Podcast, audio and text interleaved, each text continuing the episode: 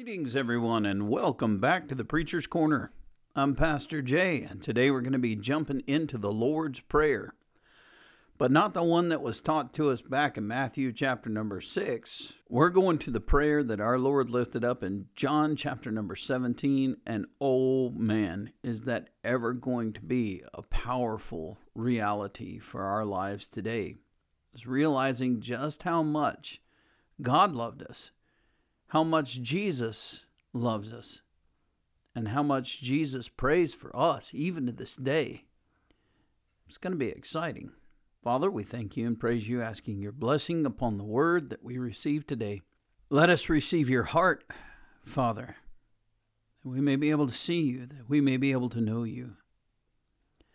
Father, we praise you and ask your blessing in Jesus' name and for his sake. Amen. So, the first thing we want to accomplish today is we're just going to read this whole chapter 26 verses full of power. And we're going to rejoice in them. Afterwards, we'll start back and we'll, we'll just discuss them over, rather today all or within the next two days. But the scripture goes forward to say to us When Jesus had spoken these words, he lifted up his eyes to heaven and said, Father, the hour is come. Glorify your Son, that the Son may glorify you since you have given him authority over all flesh, to give eternal life to all whom you have given him. And this is eternal life, that they know you, the only true God, and Jesus Christ, whom you have sent. I glorified you on the earth, having accomplished the work that you have given me to do. And now, Father, glorify me in your own presence with the glory that I had with you before the world existed. I have manifested your name to the people whom you gave me out of the world. Yours they were, and you gave them to me, and they have kept your word. Now they know that everything that you have given me is from you. For I have given them the words that you gave me, and they have received them and have come to know in truth that I came from you. And they have believed that you sent me. I am praying for them. I am not praying for the world, but for those whom you have given me, for they are yours. All mine are yours, and yours are mine, and I am glorified in them. And I am no longer in the world, but they are in the world. And I am coming to you. Holy Father, keep them in your name, which you have given me, that they may be one, even as we are one. While I was with them, I kept them in your name, which you have given me I have guarded them, and not one of them has been lost except the son of destruction, that the scripture might be fulfilled. But now I am coming to you, and these things I speak in the world, that they may have my joy fulfilled in themselves. I have given them your word, and the world has hated them, because they are not of the world, just as I am not of the world. I do not ask that you take them out of the world but that you keep them from the evil one. They are not of the world, just as I am not of the world. Sanctify them in the truth. Your word is truth. As you sent me into the world, so I have sent them into the world, and for their sakes I consecrate myself, that they also may be sanctified in truth. I do not ask for these only, but also for those who will believe in me through their word that they may all be one, just as you, Father, are in me, and I in you, that they also may be in us, so that the world may believe that you sent me. The glory that you have given me, I have given to them, that they may be one, even as we are one. I and them, and you in me, that they may become perfectly one so that the world may know that you sent me and love them even as you loved me. Father, I desire that they also, whom you have given me, may be with me where I am, to see my glory that you have given me, because you loved me before the foundation of the world. O righteous Father, even though the world does not know you, I know you, and these know that you have sent me. I made known to them your name, and I will continue to make it known, that the love with you with which you have loved me may be in them, and I in them. This is such an amazing prayer. Amazing on so many levels, it's impossible to begin. Where, what do you talk about first? Where do you go? I mean, the, the relationship reality between Jesus and the Father and between us and Jesus and the bridge that is created between the Father and us because of Jesus. As he said, I in you, Father, and they in me, that all may be one. And so the fact that we are in Jesus is our direct connection to the Father, and, the, and that the Father loved Jesus, the Father loves us because we are in Jesus. And the reality of our love for the Father is, is found in Jesus, for as we have come to know Jesus, we have come to know the Father. And as much as Jesus had done, as much as Jesus had loved, as much as Jesus had gave, we recognize that all of these attributes that we find in the Son are every bit the attributes that would be discovered in the Father who hatched the plan from the foundation of the world to be able to redeem man who whom he knows is going to separate from him in the garden of Eden. And it's interesting that Jesus would make note of the one that he that he lost that Jesus would make note that that he had everything taken care of but one, and that one, of course, the son of destruction, or as would be said, the son of perdition, over in, uh, I believe, is First Thessalonians chapter number two, that this Judas Iscariot would, would be one who, through prophecy, would be made known that his bishopric would need to be replaced, and that this one would would ultimately leave the fold and and betray the Son of God. And of course, we understand all of the necessities here. We know that it was necessary for one to be able to betray Jesus to get him in the hands of the Romans. We know that Jesus needed to be in the hands of the Romans in order to suffer for man and die at their hand because the Jews couldn't kill him. So we understand that in order for Jesus to fulfill all of the prophecies that he fulfilled, and in order for God to be able to complete the offering that he had made in giving man this lamb that would be the perfect sacrifice that would cover us from the penalty of our sin in the day of Yom Kippur, that day of atonement or judgment that we understand that this was this was all planned it was all necessary it was according to the will of the father. But it doesn't change the fact that Jesus has a broken heart about this that a part of the sweat that dropped like blood in the garden of Gethsemane it doesn't mean that some of that sweat was poured out because the anguish of losing one. Even though he knows that this is fulfillment of his Father's will, it doesn't change the fact for the last three years, Jesus would provide for Judas Iscariot, that Jesus would walk with Judas, that Jesus would would talk with Judas and pray with Judas and teach Judas and and, and all of these other things that you would find in the fellowship of those 12 that are so intimate with Jesus for the last three years that it isn't going to break the heart of, of Jesus and the fact that Judas is going to be the one to betray him. You think about what it says over in Psalm 22, and he says, You know, if it would have been an enemy that it would have come up against me, I could have borne that. He said, But it was you. It was my own acquaintance. It was my, it was my close friend. You betrayed me. I mean, there's this this understanding that that lies deep within the layers of the flesh, right? That there's this this burden, this broken heart because of the, the, the transaction that's about to be made. Though it was understood, uh, certainly, that it was necessary for this transaction to occur, it's still a broken heart because if it would have been a spy in the in the camp, if it would have been a Pharisee, if it would have been a scribe, if it would have been a Sadduceical priest, if it would have been anybody else that wasn't so intimately connected with Jesus, he could handle it. But it was this one, this one son of perdition. Ah, oh, what a what a broken heart. What a, what a prayer that we've got here. Now, back in Matthew chapter number six, of course, we talk about Luke about chapter six as well, but Matthew chapter number six, verses nine to 11, we find that the disciples come to Jesus and they said, Lord, teach us to pray.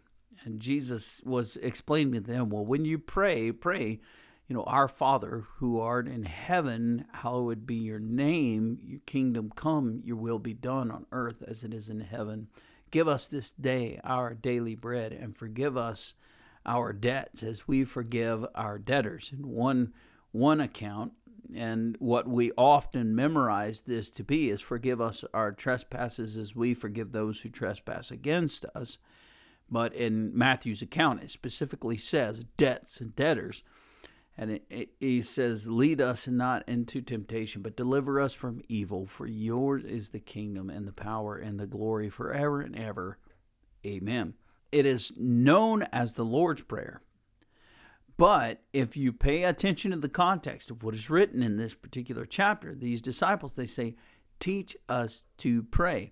So the end result is, is this is the Lord's instruction about how to pray, about keeping God in focus to who he is and where he belongs over all things about recognizing your need for daily the Word of God to be in your heart so that you will not sin against God.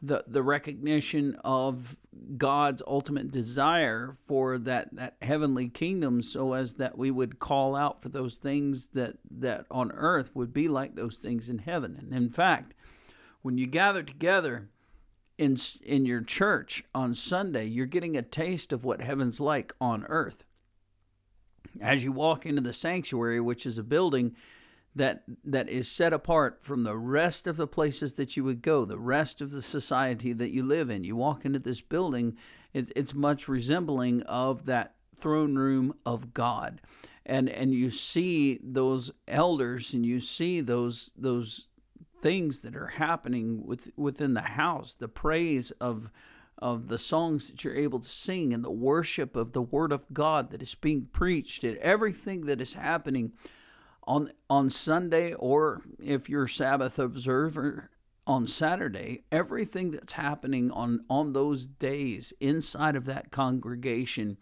is so powerful because it's brought you right into the throne room of God, even though you're in that building on this earth. It's the gathering of the people. It's never been about the building, it's always been about the gathering of the people and the connection that the people have with God. So it doesn't matter if it's a storefront, it doesn't matter if it's an elaborate cathedral, it doesn't matter if it's if it's in somebody's house, it doesn't matter. It's that congregation of believers that have gathered from wherever they've come from into this place for the purpose of worshiping God. And in this moment, you've got Jesus in this upper room with these 11 disciples because he just has to accept that he has to lose one for the prophecies to be fulfilled. You can understand the broken heart of Jesus at this point. But in this upper room, in this moment, with this this intimacy of, of what is being revealed by Jesus, there is a no question that what is the throne room of God in this moment is what's happening right there with Jesus. That's why he says, Thy will be done on earth as it is in heaven. Because everything that's going to come to pass, the the hard things, the sweet things, the the ugly things, the lovely things, all of these different things. I mean, Jesus. Let's let's take a look at what is necessary in heaven to be done on earth. Jesus is about to have to die. He's about to have to suffer at the hands of man. He's about to have to go through the most excruciating uh, tortures and ultimately death that, that mankind has ever truly known. And and he's saying that that the will of God that is in heaven, may it be done on earth. How difficult is that? Well, needless to say, it's the training of the prayer that, that Jesus would give to the disciples. It doesn't mean that that's what they're supposed to say every time they pray. It means that, that Jesus establishes a pattern. As we see the Lord's Prayer, now this, John 17, this is the Lord's Prayer. There's no question about it. As he opens his heart and he begins to pour out his thoughts, he begins to pour out his his glory in this moment unto the Father to glorify the Father. And in that moment, in glorifying the Father, Jesus is being glorified. And it's so powerful. So we'll take a look at it. In, in the very first verse here, the scripture says, When Jesus had spoken these words, he lifted up his eyes to heaven and said, When Jesus had spoken what words? Well, of course, we got to go back to the end of John chapter number 16. Well, let's just think about the whole of John chapter 16 entirely. Where Jesus begins, remember uh, two days ago, Jesus began and he said, so there's going to come a day when they're going to kick you out of the synagogues. There's going to come a day when they arrest you, throw you in jail. And in fact, there's going to come a day when they're going to kill you and think that they did God a service because they don't know God. And the reason why they don't know God is because they don't know me. And he goes all through John 16 explaining all of these truths to the to the disciples there in the upper room at that, that last supper of the Lord. And when it finally, after he does a little chastising, after he does a little little dealing with his disciples because they got a little bit uh, off course, and Jesus' teachings in John 16, we looked at that yesterday. By the time he gets to the very end, he said, Look, these things are going to happen, and you will have tribulation in this world. You're going to. There's no escape from it. You're going to suffer for the faith because this world hates God. Period. This world has no desire, wants nothing to do with God. And a greater majority of this world doesn't even know God. Now, they know plenty about other gods and they chase after worldly possessions. They chase after all kinds of other things in representation to other gods. But they don't know the Lord, our God. And Jesus said, when you go through the sufferings that you're going to have to go through simply because you're going to be so separate from the rest of the world in the observance of the Lord our God, then understand that I've overcome the world. I'm going to be overcoming all of this. Now, the disciples, when they hear Jesus say, Be of good cheer, I have overcome the world, they are thrilled to death at this point, though still scared to death, understand. But they're thrilled because if Jesus is saying what we think he's saying, that means he's going to throw down Rome now. That means that the end is is upon us that that the the time for us to rise and rule is is going to happen and so as much as they're worried about being captured they're also starting to rejoice because Jesus said I've overcome the world but remember that none of these guys they understand this none of these guys realize really what's being said because they're all looking at it from a naturalistic and physical perspective. None of these guys are actually paying attention to this from the reality perspective of the spirituality that Jesus is revealing. All too often, we get caught up in that as well. We start kind of thinking more along the lines of those things material or those things physical instead of acknowledging those things spiritual unto the Lord. And it's in those moments of those spiritual things that, that often elude us, that they escape our vision because we're looking for an answer in something material or we're looking for an answer in something of this physical realm, when in fact, sometimes our answers come with a spiritual blessing that floods our soul and gives us point to do exactly what Jesus is doing right here in John 17.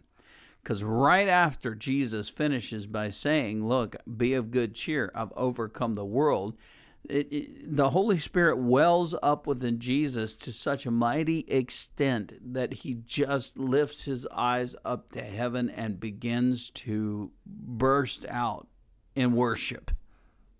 He's worshiping God in this moment. This whole prayer is, is a prayer of worship unto God.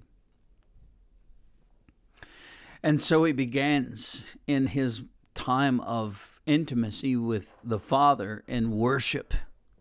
He says, Father, the hour has come. You know, and that's a, that's a tough place to be right there because he recognizes, okay, I, I get it. It's my time to die. When he keeps saying the hour has come, that, that literally testifies the fact that Jesus is saying, okay, I know I'm going to die today. And that's wow. That's all you can say about it is wow. I know I'm going to die today, Jesus said. Glorify your Son, that the Son may glorify you. Now, glorify. Pour a little extra into me so that I may be strong enough to be able to take my stand through all of my trial and, and exemplify you. Now, guys, the reality here that we are receiving is something that I'm certain exists all over the world, and especially in those 50, what, 53 countries that Christianity is illegal in, in the world today, is that you would find that, that necessity to to the saints that would be out proclaiming the gospel in a territory or in a country that despises our God to the point where they would make our faith illegal in their borders. And so that it would be necessary for them in any given day to be glorified by the Father, filled with His presence, strengthened by His Spirit within them, to have the courage and have the, the, fortitude to be able to go and do the work of the Lord, knowing that in any given person that you share with, and in any given place that you go, that that is the day that you die. That is the day that you're arrested. That is the day that you're beaten. That that that uh, just a lot of merciless things can happen to a believer in one of those countries, and every believer that, that dwells within the borders of those countries just have to reach this place of this prayer of Jesus in their own personal lives that cry out, Glorify your Son, that the Son may glorify you. The end result of the believer's desire is that God be magnified, that God be manifest, and that God be glorified magnified, manifested, and glorified through our lives. We, we want to magnify God in the praise that we have for his for his work and for him in our own life. We want to magnify God, meaning we want to to make him so large in the sight of other people that they can't ignore him, that they can't get around him, that they have to confront him. We want to magnify God in this earth. We want to manifest God to this earth as believers. We, we want to study the scriptures to a point where we're able to make Him known. To manifest something is to bring it to light, to make it known and seeable. So we magnify Him and we manifest Him for the purpose of people not being able to say that they didn't know, for people to actually discover the truth of, uh, of our God, to be able to have that hope of coming to know Him as we know Him and be born again. And ultimately, we want to glorify God in, our members, right? Uh, our bodies. We want to glorify God. So we want to magnify Him. We want to manifest Him. We want to glorify Him. And that's exactly what Jesus is saying here. And that glorifying that we're talking about is just shining. It's just shining for the Lord, just just rejoicing in Him because of the connection that we have through Jesus to Him. That that we just we just want to praise Him. I mean, I don't even think that there's good enough words in English language, certainly, but I don't think that there's good enough words on the face of the planet for the way in which we truly desire to glorify Jesus, to glorify our Father in heaven, because they're worthy, guys.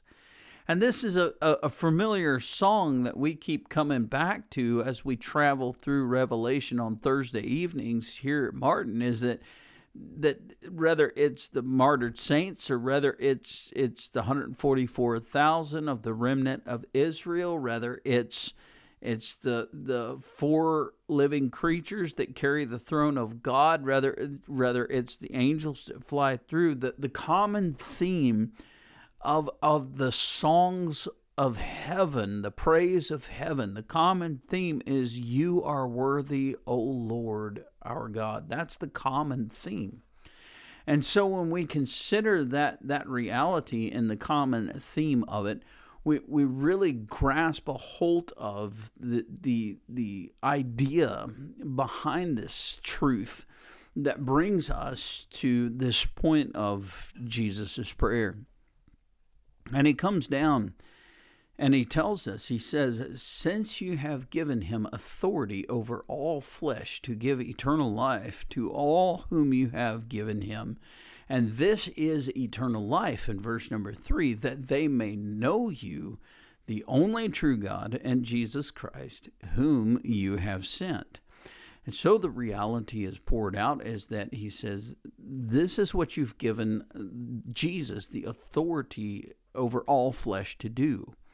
And, and his authority is to be able to give, as according to verse number two, eternal life to everyone that's been given to him. And so, this is that eternal life that you believe in the Lord Jesus Christ, period. I mean, we see that throughout. So, it's a very exciting point that we consider the, the reality that is shown to us the authority that is over all flesh. That Jesus, when you when you date yourself back to our studies in Genesis, as we're in chapter number seven, and we've we've seen the fountains of the deep break open and create the fault line systems around our earth, and and the pouring of the water that would come out of there in in the forty days and forty nights of rain, and the and everything that that got wet got dead. I mean, that's just as simple as you can explain it.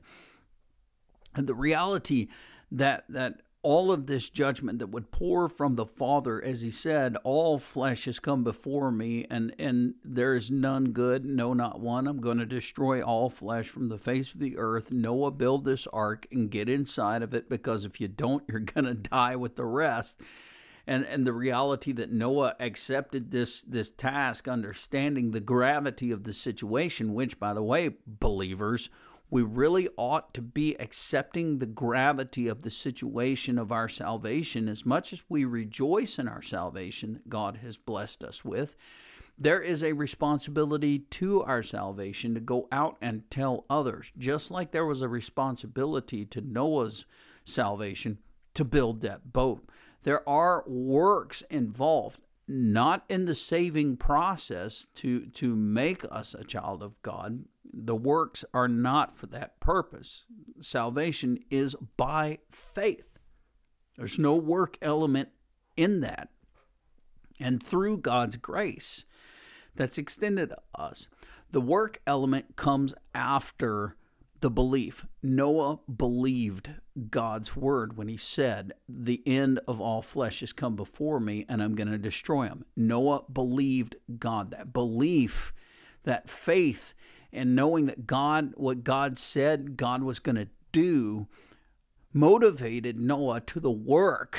So, faith, our personal faith, motivates us to the work that is given for us to do. In this case of Noah's time in Genesis chapter number 6 to 9, his faith motivated him into the obedience of building that ark for the purpose of being able to deliver his family and to to provide a, a refuge for the animals that God would ultimately lead to that ark at its completion so that it would be loaded with everything that God had purposed to save so that it would come across the other side of that flood and be able to begin a brand new world. The same thing is true for us. In this case, Jesus is our ark. Jesus is the one whom by faith we enter into for our salvation. And, and upon entering into Him in the obedience that we have in God, we go forth testifying of a future destruction, even that is going to come upon the world. The same kind of future destruction message that, that Noah had about the flood is the same kind of future destruction message that we have concerning Revelation and the reality that their only hope of escape from that future time is through the Lord Jesus Christ is is overwhelming and that we we of necessity have to acknowledge and if you don't acknowledge this you're not saved. Yes I did say that. You're not saved because you've not recognized the authority of Jesus the authority of God over you over the world. Jesus said, Since you, you have given him, he's referring to himself, right? In the third person, Jesus saying, Since you have given him authority over all flesh, as God would say in Ezekiel chapter number 18 and verse number 4, he would say, Behold, all souls belong to me. The soul of the Father, so also the soul of the Son is mine, and the soul that sins, it shall die understand that he says, You have given me all authority over flesh to give eternal life.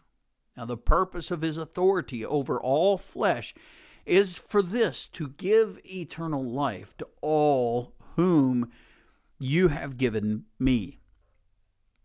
Now, this is very important because it is understood that salvation comes from the Father. And Jesus is the mediator of the covenant of salvation that has come from the Father to you. And so that Jesus, being that perfect sacrifice that he's about to become for mankind, that it's the Father's love that gave the Son for you to be able to be saved by faith through his atoning work as the Lamb of God for your sin. So, as you have faith in Jesus, the Father saves you and receives you unto himself, an adopted son or daughter of the King by the Spirit of adoption, is revealed in Romans chapter number 8. And so we find that he says, This is eternal life. Now, in verse number two, he says that you've given authority over all flesh. You've given eternal life to those, to all whom you have given me. He says, and this is that eternal life, that they may know you. That they know you. Now, this word know, remember this, this word know is very powerful because it is in in old King James language and many other translations by the way it is used to be able to explain the sexual union that happens between Adam and Eve that would bring forth Cain and that would bring forth Abel.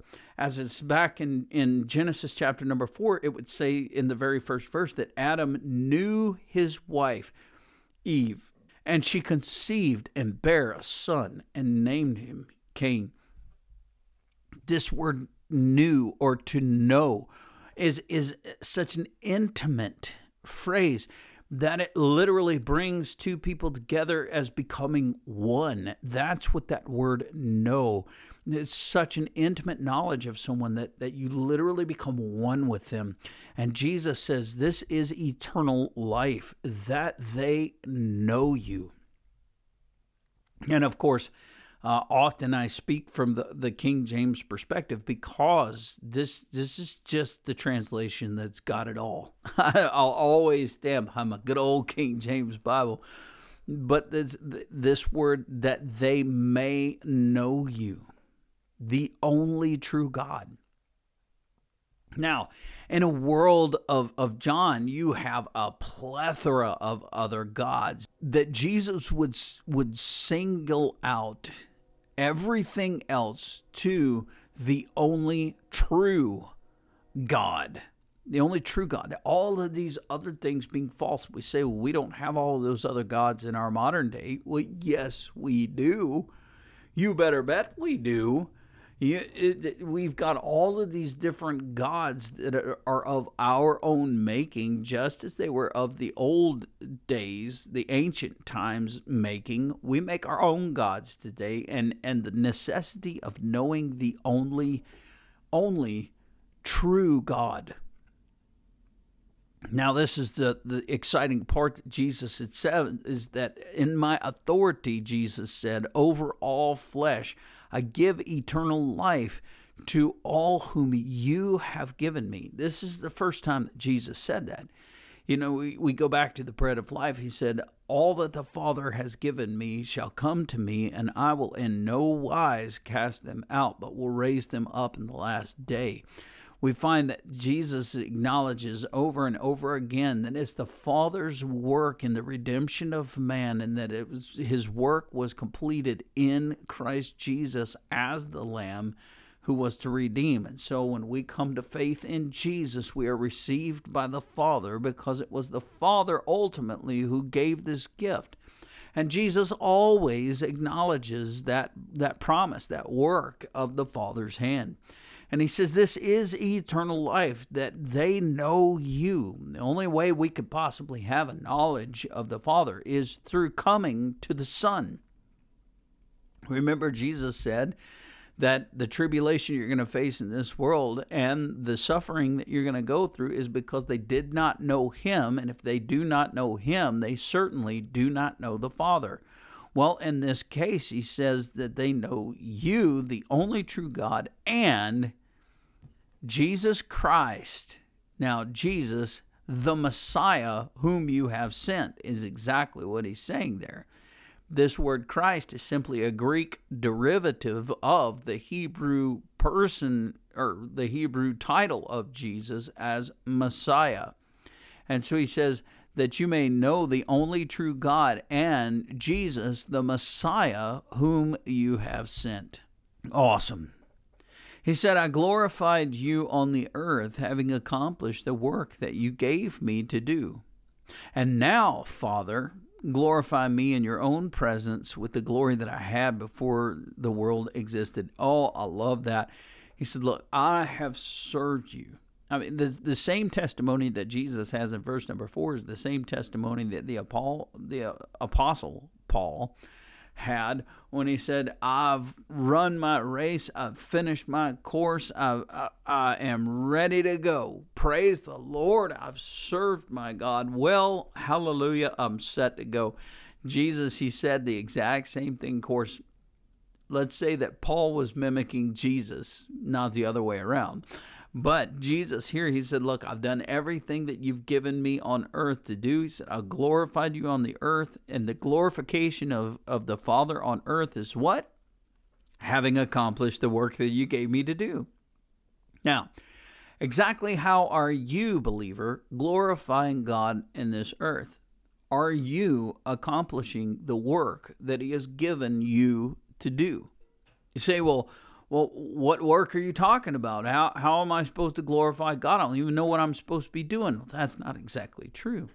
What you're called to do as a believer, above and beyond any other work that could be given to you by the church or by anybody else, what the one thing that you can do that Jesus did that glorified the Father is to proclaim this gospel into the lives of everyone around you. And that that is exactly what is given for the accomplishment of the work is to proclaim this gospel in the nursing homes and in the hospitals and in the in the church and in the in the friend's home and in the family's home and at work and all these other places that you go to play, to serve, to do whatever. To glorify the Father in heaven is to accomplish the work of proclamation.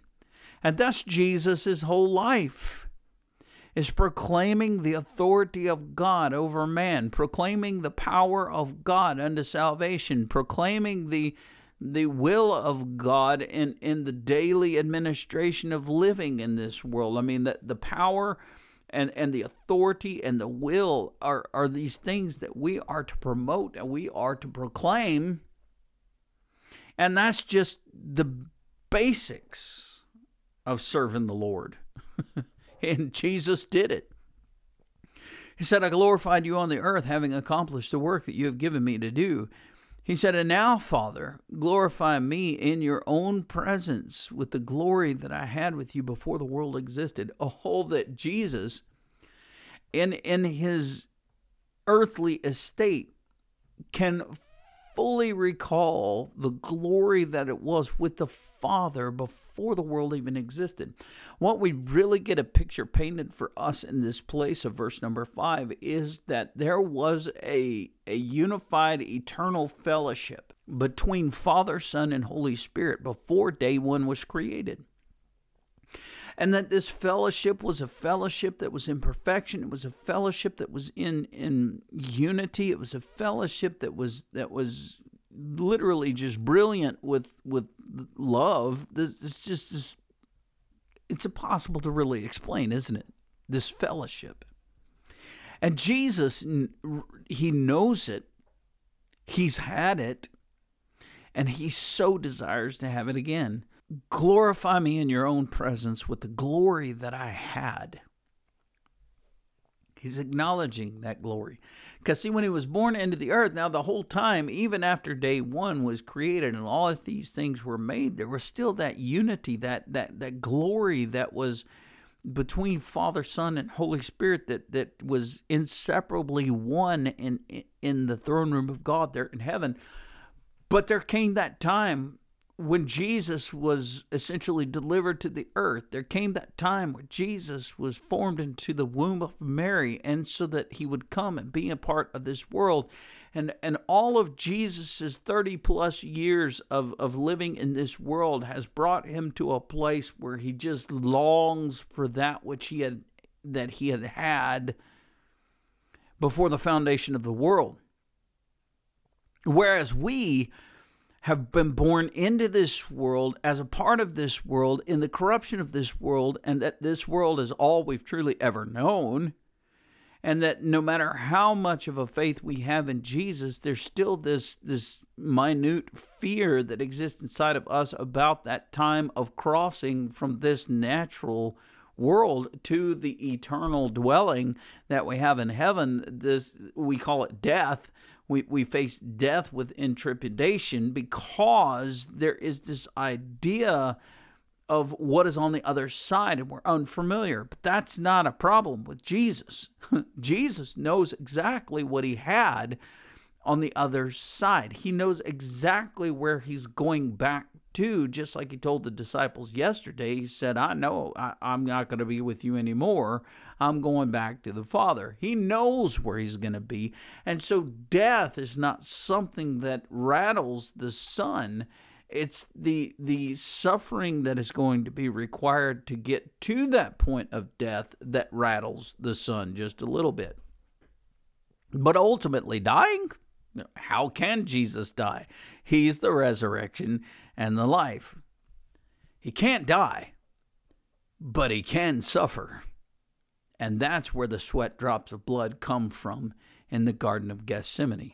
It's not death that rattled the son, it's the pain of getting to the point of going home that broke his heart. Oh, that Jesus remembers the glory that he had in the presence of God before the world existed. There's no question about the thrill of Jesus' soul and what he's about to enter into. He said, I have manifested your name to the people whom you gave me out of the world. Yours they were, yours they were, and you gave them to me, and they have kept your word. They belonged to you, and then I came, and then they, they were transferred to me. But regardless of if it was you or me, they've kept your word. But in fact, when we consider uh, the word kept as in the word keep in the present tense instead of this past tense, this word keep, of course, to observe or to guard and protect. So that Jesus was on the earth, and in the beginning was the Word, and the Word was with God, and the Word was God, and the Word became flesh. And so that we understand that indeed you gave them to me, and they have kept, observed what Jesus taught them, guarded Jesus in this life, gave a, a provision of protection over Jesus as they walked with him. They have kept your word.